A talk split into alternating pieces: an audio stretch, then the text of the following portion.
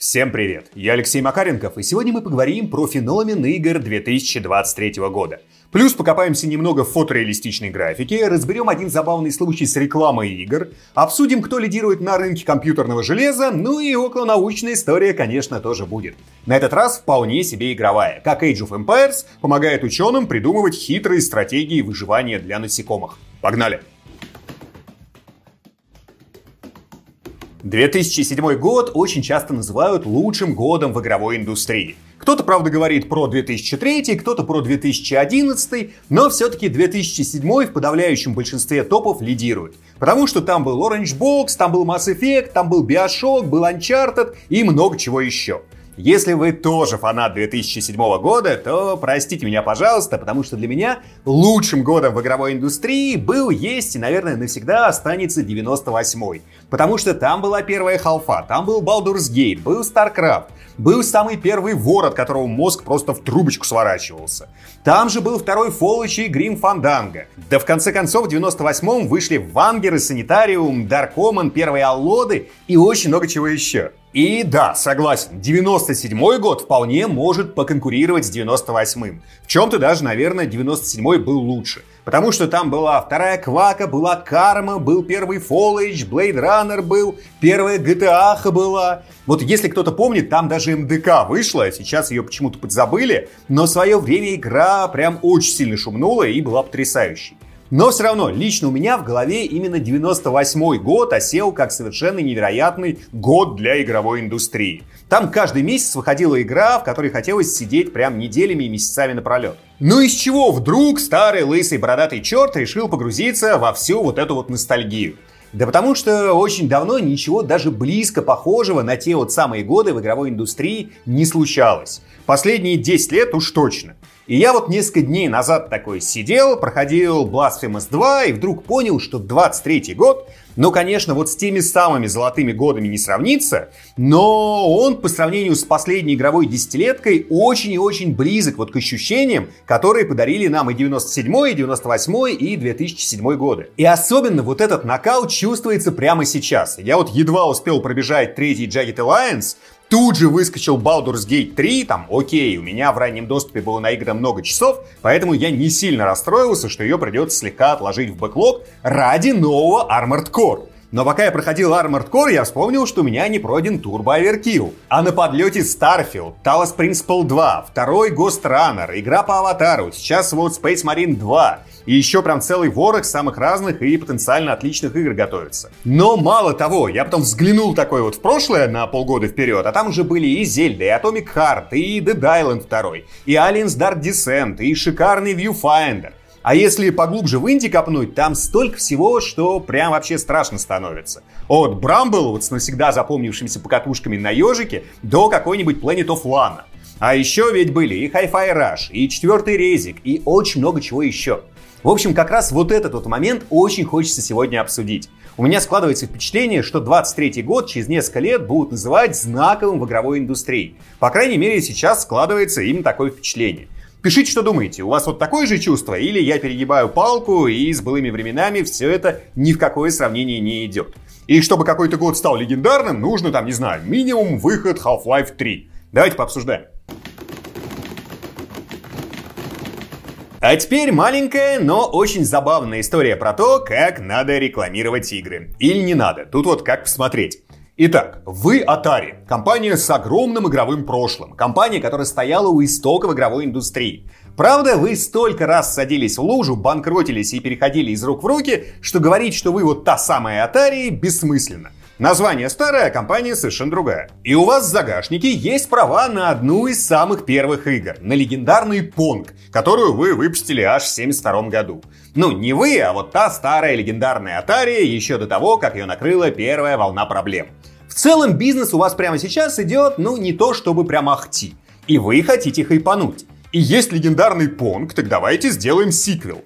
Вот только крутых собственных идей у вас для этого нет. Но у вас есть купленные права на игру Квомб. Ее пару лет назад выпустила инди-студия Stuffed Wombat, то есть фаршированный вомбат.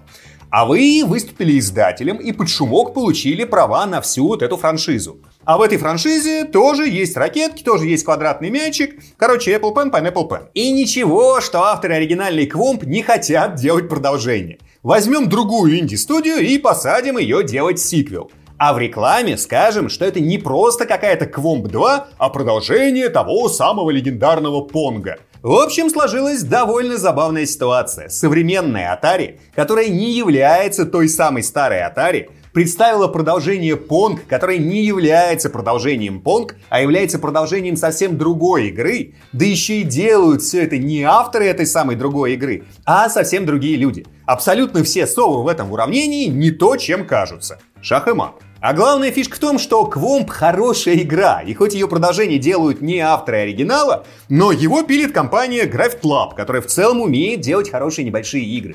И не исключено, что Квомп 2 окажется вполне приличным проектом. Только к Понг это все не имеет абсолютно никакого отношения. Ну, кроме условного визуального сходства. В общем, в очередной раз не хватает стаи разъяренных тетеревов, чтобы разогнать вот это вот бессмысленное собрание маркетологов. А сейчас чуть-чуть про фотореалистичную графику. Вот помните, сколько было шума в сети после выхода роликов Unrecord? Половина кричала, что все это видеозапись, а не реальный геймплей, а вторая половина настаивала, что это все-таки Unreal Engine 5. В Телеграме мы с вами эту историю отдельно обсуждали, ну и напомню, что там быстро потянулись разработчики игр и разложили все по полочкам. Запись геймплея оказалась вполне себе реальной. И вот сейчас у нас очень похожая ситуация. На ютубе появился ролик игры Lost Fragment, тоже на Unreal. И снова начался мощный спор. Народ активно заявляет, что игра так выглядеть не может, и что все это реальное видео. Еще и разработчики оказались полными ноунеймами, информации про них практически нет. И тут вроде бы вот выкатывают такое, как такое возможно. Но вот в случае именно с Lost Fragment все уже куда более однозначно. Графика тут чуть-чуть похуже, чем в Unrecord. И на стоп-кадрах любой человек может спокойно понять, что это никакое не видео, а именно движковая запись. А главное, тут абсолютно очевидно, за счет чего достигается фотореализм. Прям сгибаем пальцы там, условно говоря, три пункта. Первое – это фотореалистичные текстуры. Второе – это очень грамотно расставленный свет. Ну и третье – это максимально плавные движения персонажа, похожие на движение человека в реальной жизни. И вот этот вот третий пункт – это самая важная штука. Есть разработчики, которые прям проводили простенькие эксперименты. Они брали свой шутер со средненькой графикой, и скриптами задавали там реалистичный паттерн движения персонажей. То есть не с клавиатуры и мыши все делали, не с геймпада, а именно заранее прописывали плавный скрипт. И внезапно записанные таким образом ролики воспринимались людьми как демонстрация очень реалистичного геймплея. И по факту, если взять тот же Unrecord или Lost Fragment и сделать запись геймплея с помощью мыши или геймпада, магия реализма очень сильно порушится. Ну и возникает вопрос, ну окей, надо тогда просто в самой игре делать вот такое вот реалистичное движение, и все. И будет у вас супер фотореалистичная игра. И это было бы здорово, но вот попробуйте представить себе, как это будет ощущаться. Вы дергаете мышь, и персонаж вместо четкого отклика начинает очень медленно, но при этом реалистично там поворачиваться в какую-то сторону. Теоретически, да, можно так сделать, но на геймплее это скажется и очень сильно, и не в лучшую сторону. Вот и получается, что на пути реалистичной графики стоит внезапно главная особенность игр, то есть геймплей. В общем, все это тема для отдельного большого разговора. Если интересно, могу сделать ролик про реализм в играх. Просто когда-то на Фагеймере мы подобный материал уже выпускали, но вполне можно его актуализировать. Если хотите такое, то пишите. Посоображаю, как сделать такое видео без повторов и с актуальной информацией.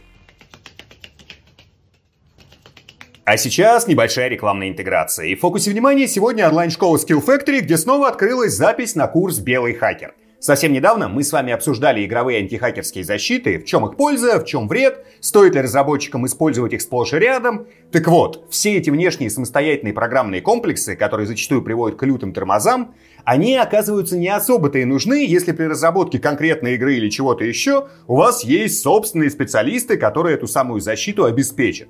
И это почти всегда лучше, чем интегрировать какую-то универсальную, но чужую разработку. На курсе Skill Factory как раз обучают специалистов по IT-безопасности безопасности, которые умеют грамотно провести все основные этапы защиты. То есть как с самого начала создать продукт, который на момент релиза будет максимально стойким ко взлому. Как поддерживать безопасность, когда игрой или программой люди уже начали активно пользоваться. Ну и третий важнейший момент – это прогнозирование возможных угроз и разработка превентивной защиты, чтобы не латать уже возникшую течь, а не допустить ее. В процессе обучения вы освоите веб-программирование и кодинг на Python, узнаете, как писать скрипты на Bash SQL, разберетесь во всех основных принципах построения защит на операционных системах Linux и Windows, узнаете, как правильно организовывать тестирование на взлом и поучаствуете в соревнованиях по спортивному хакингу. В общем, это комплексное, глубокое и основанное на практике обучение. Вы будете разбирать и решать кейсы от реальных заказчиков. Иными словами, это полноценная подготовка к работе по профессии. С трудоустройством, кстати, тоже помогают. У Skill Factory есть свой карьерный центр. Лучшие ученики иногда устраиваются джунами еще до окончания курса. По ссылочке в описании можно детально изучить программу обучения, а по промокоду Макаренков действует скидка 45% на все тарифы курса. Не пропустите. Конец рекламной интеграции и погнали дальше. Недавно я сидел и чисто для себя разбирал очередные статистические отчеты по тому, насколько за последний квартал изменились продажи железа у Intel, у AMD и у Nvidia. При этом даже близко не собирался делать из этого всего какую-то новость, потому что и отчеты были не годовыми, а квартальными, и в целом там куча всяких мелких циферок, которые обычному человеку узнавать, ну, скажем так, не особо интересно. А потом такой раз и задумался. А ведь большинство геймеров не в курсе, какую долю рынка видюх и процов какая из компаний занимает. Ну просто потому, что эти новости часто проходят мимо игровых сайтов. Так что давайте просто проведем такой максимально коротенький и общий ликбез без нудных деталей, а с самыми основными цифрами, которые легко запомнить и отложить у себя в голове. Ну и примерно представить себе расклад на рынке железных вооружений. Поехали. Итак, для начала, кто самый главный суслик на рынке дискретных видюх, то есть тех, которые мы втыкаем в свои системники. Разумеется, на первом месте тут Nvidia. Ее доля колеблется в разные кварталы от 77 до 84% рынка. Чтобы проще всего было запомнить, можно считать, что Nvidia держит 80% рынка дискретных видеокарт. Еще 17% у AMD и 2% у Intel. Очень простой расклад. Если говорить про интегрированную графику, то расклад такой. 90% у Intel и 10% у AMD. Ну и в плане процессоров в паре Intel и AMD у Intel примерно 80% рынка, а у AMD 20%. И, пожалуйста, товарищи железячники, не бейте меня ногами. Понятно, что градацию надо проводить более глубокую, проценты компаний тогда тоже будут сильно меняться в зависимости от категорий, но задача была дать максимально общее представление и чтобы число тоже легко запоминалось. А теперь традиционная околонаучная история. На этот раз одновременно и про биологию, и про игры. О пользе игр можно говорить очень долго, но чаще всего пользой от игр называют такие, скажем, достаточно расплывчатые и абстрактные понятия. Зачастую они научно доказаны и подтверждены, но, то есть они достоверны, как бы реальны, но их, что называется, сложно пощупать. Поясню, вот что считается научно доказанной пользой, которую приносят игры. Прям сгибаем пальцы. Улучшение социальных навыков – да, доказано. Улучшение мелкой моторики и пространственного мышления тоже да и тоже доказано в масштабных статистических исследованиях. Мотивационный прогресс в достижении целей тоже да. Выраженная эмоциональная разрядка тоже да. Улучшение способностей к абстрактному моделированию ситуации и логическому мышлению опять же да. Борьба с некоторыми видами возрастного ухудшения когнитивных функций тоже доказана для некоторых жанров. И все это здорово, но чтобы про это стало интересно слушать, вот каждый из этих пунктов надо прям детально расшифровывать и по каждому делать отдельное видео. И тогда каждая вот такая абстракция обрастет деталями, конкретикой и станет интересно. А вот когда просто про это в общих чертах говоришь, вроде бы круто, но неинтересно, потому что ни черта непонятные, все плюсы какие-то такие, эфемерно-призрачные. А хочется чего-то более наглядного. Там, скажем, взяли ученые какую-то игру, дали в нее поиграть дяде Васе, и у него майхуение сразу на 20 сантиметров выросло. И клитория у бабы Мани заколосилась и стала в два раза синее. Что такое клитория и майхуение, можете посмотреть в биологическом словаре, это совершенно чудесные растения.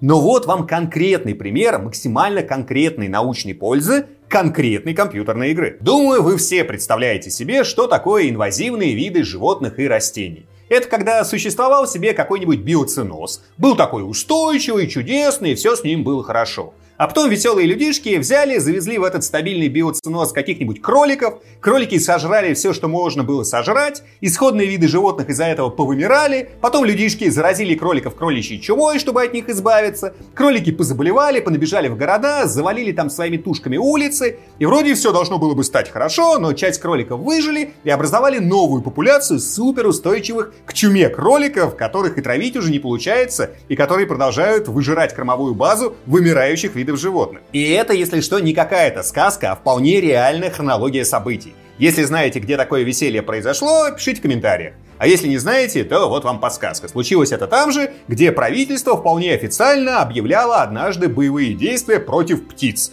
и воевало с ними. Но мы отвлеклись. Так вот, инвазии происходят постоянно. И ученые сильно озабочены тем, как с ними эффективно бороться. Потому что это, конечно, круто, когда там в каждом пруду возле дома живет огромная популяция ротанов, но плохо, что эти ротаны выжирают всех остальных рыб. И сейчас на нашей с вами планете идет мощнейшая инвазия аргентинских муравьев. Мурашки эти очень небольшие, залезают в любые щели, и на текущий момент они со своей родины, то есть из Аргентины, перебрались на все континенты земного шара, ну, кроме Антарктиды. В Антарктиде их в пищевых контейнерах на самом деле тоже уже обнаружили, но там хотя бы холодно и муравьи быстро дохнут. А в других местах они прекрасным образом выживают. И за счет того, что они очень быстро размножаются, они начали вытеснять аборигенные родные виды муравьев. И все это, конечно, рушит биосистемы. Причем вытесняют аргентинские муравьи других мурашей зачастую самым прямым образом. В столкновениях муравейник на муравейник. При этом аргентинские муравьи слабенькие, подавляющее большинство их соперников намного сильнее. И один на один, или даже там один на три или на четыре, аборигенные виды обычно побеждают. Но аргентинцы слишком быстро плодятся. И в схватках получается, что на одного аборигенного муравья нападают сразу 4-5 аргентинских. Ну и, естественно, забарывают. И австралийские ученые задались вопросом, а вот что бы такого сделать, чтобы численность слабеньких аргентинских муравьев перестала быть их преимуществом в каждой конкретной схватке. И в качестве импровизированного полигона они использовали Age of Empires 2. В роли аргентинских мурашей выступили двуручные мечники, а в роли аборигенного вида сильных мясных австралийских муравьев выступили элитные тевтонские рыцари. И их начали стравливать на аренах. На обычных аренах без препятствий аргентинские мураши-мечники всегда побеждали, если их было больше, чем 4 штуки на одного тевтонца, то есть на одного мясного австралийского муравья. Они тупо заковыривали числом. А дальше ученые начали менять внешний вид арен, пытаясь подобрать такую их конфигурацию, в которой бы австралийские муравьи получили преимущество. И вот как только на уровнях стало больше препятствий, ситуация резко изменилась. Аргентинские муравьи, то есть вот мечники, уже не могли нападать по 5 штук сразу на одного тевтонца. И тевтонцы в каждой конкретной мини-схватке начали одерживать верх. Ну и в итоге выигрывали все сражение. Ну и дальше понятно. Ученые обогатились этими знаниями, провели реальные эксперименты уже на реальных муравьях, Стравили муравейники сначала на ровном ландшафте. Там аргентинские муравьи предсказуемо победили. А затем ландшафт замусорили, снова стравили. И аргентинские муравьи проиграли, потому что у них возникли ровно те же самые проблемы, что и у мечников в Age of Empires 2. Так что теперь у ученых есть рабочий метод борьбы с опасным конкретным инвазивным видом муравьев. Осталось только решить вопрос, а вот кто будет замусоривать поля битвы между мурашами, чтобы аборигенные виды каждый раз получали преимущество. Этот вопрос, увы, пока решить не удалось. Но ученые настроены и дальше использовать игры для моделирования поведения инвазивных видов. Как минимум теоретически это оказывается крайне эффективно. Такие дела, теперь вы знаете чуть больше. Спасибо большое за просмотр, а в комментариях сегодня давайте разберем два вопроса. Первый про текущий игровой год. Пишите, кажется ли вам, что он такой же крутой, как самые лучшие года в игровой индустрии до этого.